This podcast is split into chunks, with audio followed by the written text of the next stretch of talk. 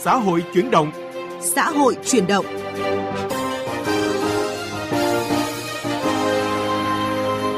Thưa quý vị và các bạn, dự kiến tháng 9 này, Bộ Tài nguyên Môi trường sẽ ban hành hướng dẫn kỹ thuật về phân loại chất thải rắn sinh hoạt. Đây là cơ sở để các địa phương triển khai hướng dẫn người dân phân loại rác tại nguồn theo lộ trình chậm nhất đến ngày 31 tháng 12 năm 2024. Việc triển khai cần có lộ trình và đầu tư đồng bộ ra sao? Hãy cùng chúng tôi tìm hiểu nội dung này trong chuyên mục Vấn đề xã hội sau ít phút nữa. Chuyên mục Sắc màu cuộc sống ở phần cuối chương trình sẽ chuyển tới quý vị câu chuyện các mức phạt dành cho kẻ buồn người. Vấn đề xã hội Thưa quý vị và các bạn, thời gian qua, công tác phân loại chất thải tại nguồn đã được các cấp, các ngành, các địa phương quan tâm chỉ đạo và tổ chức thực hiện. Tuy nhiên, việc phân loại tại nguồn chưa đạt được kết quả như kỳ vọng. Mời quý vị cùng tìm hiểu thực tế này qua ghi nhận của phóng viên Bích Ngọc. Gia đình bà Dần ở quận Hoàn Kiếm, Hà Nội tự phân loại rác ở nhà theo từng giỏ khác nhau. Thùng màu đỏ là chất thải rắn có khả năng tái sử dụng, tái chế như là giấy, nhựa, kim loại, cao su, ni lông, thủy tinh. Thùng màu xanh là chất thải thực phẩm như là thức ăn thừa, rau củ quả, xác động vật nuôi. Còn thùng màu vàng đựng chất thải rắn sinh hoạt khác. Thế nhưng khi bà Dần và nhiều hộ gia đình khác mang rác đã phân loại ra xe thu gom, nhân viên vệ sinh lại gộp tất cả rác bỏ chung một xe. Bà Dần phản ánh. Mang ra xe rác vứt thì không có cái thùng để phân như chúng tôi đã phân loại và lại vứt chung vào cái cái cái cái cái thùng thì cho đến nay thì không không làm lại nữa. Tòa trung cư nơi chị Nguyễn Thị Hà sinh sống ở phường Vĩnh Hưng, quận Hoàng Mai xây dựng mỗi tầng hai phòng để rác. Mỗi phòng cũng có hai thùng to để các hộ gia đình chủ động phân loại và bỏ rác đúng loại. Tuy nhiên, không phải gia đình nào cũng làm được điều ấy. Không chỉ có tình trạng vứt rác lẫn lộn, bỏ rác bừa bãi ra sàn, mà còn không có túi đựng, rác rơi tung tóe, gây mất vệ sinh. Chị Nguyễn Thị Hà nêu ý kiến. Mỗi phòng rác đều có hai thùng rác để mọi người có thể cho rác vào đấy gọn gàng sạch sẽ. Nhưng mọi người mỗi lần cho rác vào dòng rác thì mọi người không cho vào thùng. Mọi người cứ lém mỗi góc một, một túi, mỗi góc một túi rác. Mọi người không buộc lại túi rác, mọi người còn mở toang ra còn lém. Rõ ràng thùng rác còn nguyên, trong thùng rác không có túi rác nào cả. Còn tại khu nhà trung cư Mỹ Đình, nơi chị Phạm Vân Anh đang sinh sống thì cả tòa nhà đều có chung hệ thống rác hình ống. Mọi rác thải các tầng ném thẳng từ trên xuống. Nhân viên vệ sinh mở cửa nhà rác tầng 1 và xúc lên xe vận chuyển. Điều đó cũng có nghĩa là rác dù được phân loại tại nhà thì khi đưa vào hệ thống này cũng bị trộn lẫn.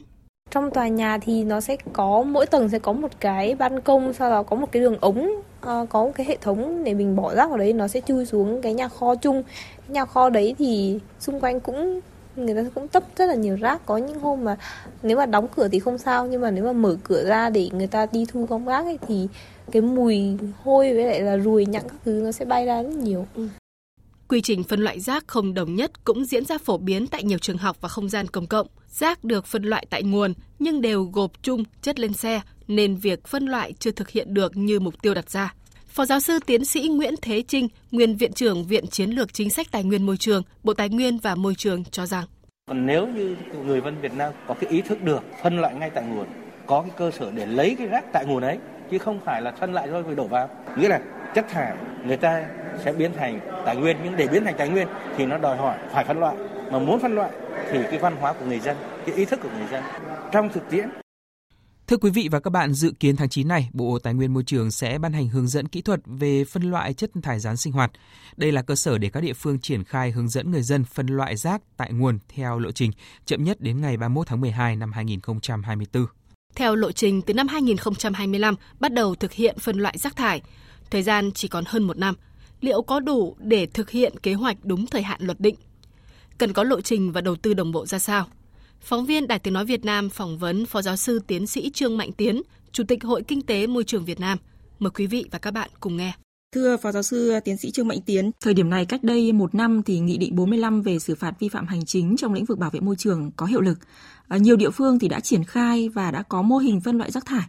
À, xong sau một năm triển khai thì vẫn chưa đạt được như kỳ vọng. Vậy thì à, theo ông đâu là những à, nguyên nhân ạ? Vâng, cái đó đúng. Có những địa phương thì đã khai thực hiện theo nghị định 45 đấy thì rất là rõ rồi nhưng mà trên thực tế thì cái đó nó chưa nhiều ở các địa phương tức là gì có một số địa phương thì triển khai ngay nhưng mà cái diện đó cũng rất là ít và tất cả những cái việc này nó phải được làm một cách đồng bộ từ cái khâu mà à, tuyên truyền đã đành rồi. Người ta có thể hiểu được biết được có ý thức thì phải chuẩn bị cho người ta các cái điều kiện để làm. Ví dụ như là có một vị vừa nêu là túi đâu phân loại màu như thế nào để chúng tôi được biết này. Thế rồi à, à làm thế nào đấy để việc làm này là nó được đồng bộ cũng như là được ờ, triển khai một cách rộng chứ không chỉ là cái dạng như là thí điểm như này thì vẫn vẫn chưa ờ, đạt được. Chính vì thế mà đâu đó tôi nghĩ là nghị định 45 là rất đúng rồi nhưng mà cái thời gian hơn một năm có thể là đang còn quá ngắn ra thì cứ nhưng mà phải cố gắng để chúng ta uh, tiếp tục làm uh, như là cái nghị định đã nêu đấy. Còn những cái gì chúng ta cần phải bổ sung thì cũng phải nhanh chóng làm vì cái thời gian hạn mà chúng ta mong muốn để đạt được mục tiêu này còn rất là ngắn. Dạ vâng. Bắt đầu từ tháng 9 năm nay ạ thì Bộ Tài nguyên và Môi trường sẽ ban hành hướng dẫn kỹ thuật về phân loại chất thải rắn sinh hoạt. Và để cho công tác phân loại rác tại nguồn đi vào cuộc sống thì theo ông cần phải xây dựng cái lộ trình như thế nào? Bộ đang cố gắng triển khai một cách rộng rãi đồng bộ trên cả nước ấy. À, nhưng mà cái thời hạn thì đúng là còn rất là ngắn. Nếu mà thực sự rốt ráo làm thì cũng đang rất vất vả rất là khó khăn vì cái cận thời gian này. Cái thứ hai nữa là các điều kiện đảm bảo điều kiện cần và điều kiện đủ là cái này chúng tôi bản thân tôi cái ý kiến cá nhân ấy, cũng chưa nhìn thấy một cách rõ ràng ở các địa phương. Đặc biệt là những cái địa phương mà có nhiều các cái vấn đề liên quan đến các khu chung cư sống với nhau này. À, tóm lại các thành phố lớn ấy, rồi những các cái vùng mà lâu nay mà chúng ta đã cố gắng để động viên mọi người làm đấy nhưng mà đến bây giờ thì như là có những nơi thì người ta cũng nản rồi Vậy thì theo ông để phân loại rác tại nguồn mang lại kết quả thì cái việc nghiên cứu để đưa ra những cái quy định cụ thể à, phù hợp với từng khu vực à, dân cư thì được chú trọng như thế nào? Mỗi một cái khu vực ấy thì có những các cái điều kiện cụ thể khác nhau. Chính thế nên tôi ủng hộ cái là có một cái nghiên cứu rất là cụ thể. Những cái bài học mà rút ra sau khi nghiên cứu ấy thì được phổ biến rộng ra cho những cái nơi có điều kiện tương tự như nhau thì cùng thực hiện theo cái cách đó.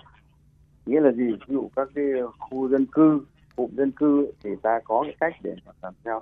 Thế còn các cái nơi uh, khu chung cư à, chung cư tôi vừa nói thế còn nơi mà bà con sống ở làng xã hay là cái nơi mà các cái gia đình sống không phải ở các khu, khu chung cư cao tầng mà là rất là riêng lẻ thì là phải có một cách mà làm. Như vậy thì nó sẽ thuận lợi cho cái việc là gì? Là ra nhân rộng những cái mô hình đấy sang các cái nơi khác thì nó rất là rõ và người ta thấy rằng làm tốt đúng như thế mà của mình có thể thực hiện theo được mình làm luôn. Không không phải là đắn đo là cái chuyện là việc này không biết như thế nào suy nghĩ này suy nghĩ khác nữa. Tóm lại là gì? Tuyên truyền phải làm thật tốt sau khi là chúng ta có những nghiên cứu đấy và làm thật sự rốt ráo thì thời gian rất là ngắn thì chúng ta cố gắng để mà cùng nhau uh, trong tay vào hy vọng là có thể là đâu đó là làm được việc này. Dạ vâng ạ. À, xin được cảm ơn Phó Giáo sư ờ, Tiến sĩ Trương Mạnh Tiến với những à, đánh giá và những à, suy nghĩ về cái câu chuyện là phân loại rác tại nguồn với những ý kiến à, chia sẻ vừa rồi. Sắc màu cuộc sống Sắc màu cuộc sống Thưa quý vị và các bạn, càng ngày hành vi của bọn buôn bán người càng tinh vi khiến các cơ quan chức năng có thẩm quyền phải đau đầu trong việc điều tra, vây bắt và ngăn chặn. Để đấu tranh phòng ngừa tội phạm mua bán người, nhà nước đã ban hành nhiều văn bản quy phạm pháp luật, trong đó có đề cập đến vấn đề đấu tranh phòng chống tội phạm mua bán người. Các văn bản này đã tạo dựng một khung pháp lý quan trọng làm cơ sở cho cuộc đấu tranh phòng chống tội phạm mua bán người. Bộ luật hình sự năm 2015 nêu rõ, hình phạt nặng nhất cho tội mua bán người là 20 năm tù. Nếu buôn người dưới 16 tuổi, có thể phải ngồi tù trung thân. Cụ thể, Điều 150 Bộ luật hình sự năm 2015 sửa đổi bổ sung năm 2017 về tội mua bán người, ngoài việc sửa đổi trong cấu trúc điều luật, nâng mức khung hình phạt và bổ sung thêm 7 tình tiết định khung tăng nặng hình phạt. Hình phạt tội mua bán người được các mức khung xử phạt như sau. Khung 1 cấu thành cơ bản, quy định mức hình phạt tù từ 5 năm đến 10 năm. Mức hình phạt này áp dụng cho những người phạm tội không có tình tiết tăng nặng định khung. khung 2 cấu thành tăng nặng quy định mức hình phạt tù từ 8 năm đến 15 năm. Mức hình phạt này áp dụng cho những người phạm tội có tình tiết tăng nặng định khung quy định tại khoản 2, điều 150 Bộ luật hình sự năm 2015. Khung 3 cấu thành tăng nặng quy định mức hình phạt tù từ 12 năm đến 20 năm. Mức hình phạt này áp dụng cho những người phạm tội có tình tiết tăng nặng định khung quy định tại khoản 2, điều 150 Bộ luật hình sự năm 2015 hình phạt bổ sung có thể bị phạt tiền từ 20 triệu đồng đến 100 triệu đồng, phạt quản chế cấm cư trú từ 1 năm đến 5 năm hoặc tịch thu một phần hoặc toàn bộ tài sản. Hành vi dụ dỗ lôi kéo người dân sang nước ngoài là hành vi nguy hiểm, có đủ yếu tố cấu thành tội phạm lừa đảo.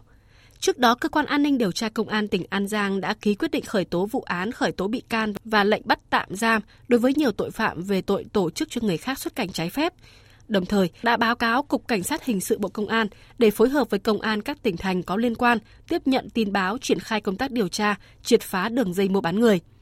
Nhiều tỉnh thành như Long An, Đắk Lắk, Nghệ An vân vân cũng đã khởi tố các vụ án hình sự mua bán người và nghiêm khắc trừng trị tội phạm, những kẻ tiếp tay cho tội phạm mua bán người. Thượng tá tiến sĩ Đào Trung Hiếu, chuyên gia tội phạm học, Cục Truyền thông Công an Nhân dân Bộ Công an cho rằng, việc nghiêm trị các tội phạm này rất quan trọng đó không chỉ là tấm gương cho những kẻ khác đang hoạt động trong lĩnh vực này, mà còn tuyên truyền cảnh báo để người dân nhận diện tội phạm, không bị xa bẫy của bọn buôn người. Việc mà công an tỉnh An Giang phối hợp với các cái cục nghiệp vụ của Bộ Công an, rồi công an các đơn vị địa phương có liên quan tập trung điều tra, làm rõ cái hoạt động tìm kiếm tuyển mộ đưa dẫn người vượt biên trái phép sang Campuchia làm việc là hoàn toàn cần thiết. Hành vi của các đối tượng ừ, ở phía Việt Nam ấy, nó đã có dấu hiệu của tội mua bán người, quy định tại điều 150 bộ luật hình sự. Và cái việc công an tỉnh An Giang khởi tố, điều tra là hoàn toàn cần thiết. Thông qua việc khởi tố, điều tra, xử lý hình sự các đối tượng liên quan đến việc đưa dẫn người này, thì nó có cái tác dụng răn đe, cảnh báo cảnh báo xã hội. Vâng. và răn đe giáo dục phòng ngừa chung. Với những đối tượng khác cũng đang hoạt động trong lĩnh vực này, thì qua cái việc mà cơ quan chức năng xử lý về hình sự những đối tượng liên quan ấy, thì đối tượng sẽ chùn tay. Cái nhất, cái thứ hai nữa là với sự vào cuộc của các cơ quan thông tấn báo chí, đưa tin đăng tải, phân tích sự kiện này dưới nhiều nhiều giác độ khác nhau, thì cũng giúp cho cái việc nâng cao nhận thức cho người dân. Đây là một trong số những việc làm hết sức cần thiết, truyền thông thay đổi hành vi để người dân nhận ra những cái hiểm họa đang chờ đón họ ở phía trước trên cái con đường đi tìm kiếm việc làm để người dân cảnh giác hơn thông qua sự việc campuchia này, nếu chúng ta làm tốt công tác tuyên truyền, vận động xã hội, thì khi nói nhận được một thông tin đến Campuchia làm việc hoặc ra nước ngoài làm việc thì người dân sẽ đặt ra câu hỏi liệu mình có rơi vào tình thế như 40 con người đã phải ờ, bơi lội sông để về hay không? Kết quả khảo sát việc chấp hành pháp luật về phòng chống mua bán người do Ủy ban Tư pháp tiến hành ở một số địa phương cho thấy, việc triệt phá các đường dây tội phạm mua bán người chưa đạt được như mong muốn, xuất phát từ các quy định của pháp luật liên quan phòng chống mua bán người được ban hành đã lâu, không còn phù hợp thực tiễn. Trong khi đó, quy định pháp luật thiếu sự đồng nhất giữa Bộ luật hình sự và luật phòng chống mua bán người, gây khó khăn trong quá trình phát hiện xử lý. Mặt khác, việc chấp hành pháp luật về phòng chống mua bán người ở một số địa phương chưa nghiêm. Công tác phòng ngừa phát hiện xử lý tội phạm mua bán người và công tác giải cứu hỗ trợ tái hòa nhập cộng đồng cho các đối tượng này chưa thật sự đáp ứng yêu cầu.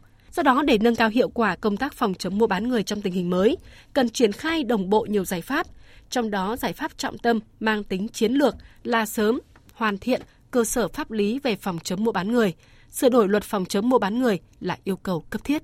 Thông tin vừa rồi đã kết thúc chương trình xã hội chuyển động hôm nay. Cảm ơn quý vị đã quan tâm theo dõi. Xin chào và hẹn gặp lại quý vị trong các chương trình sau.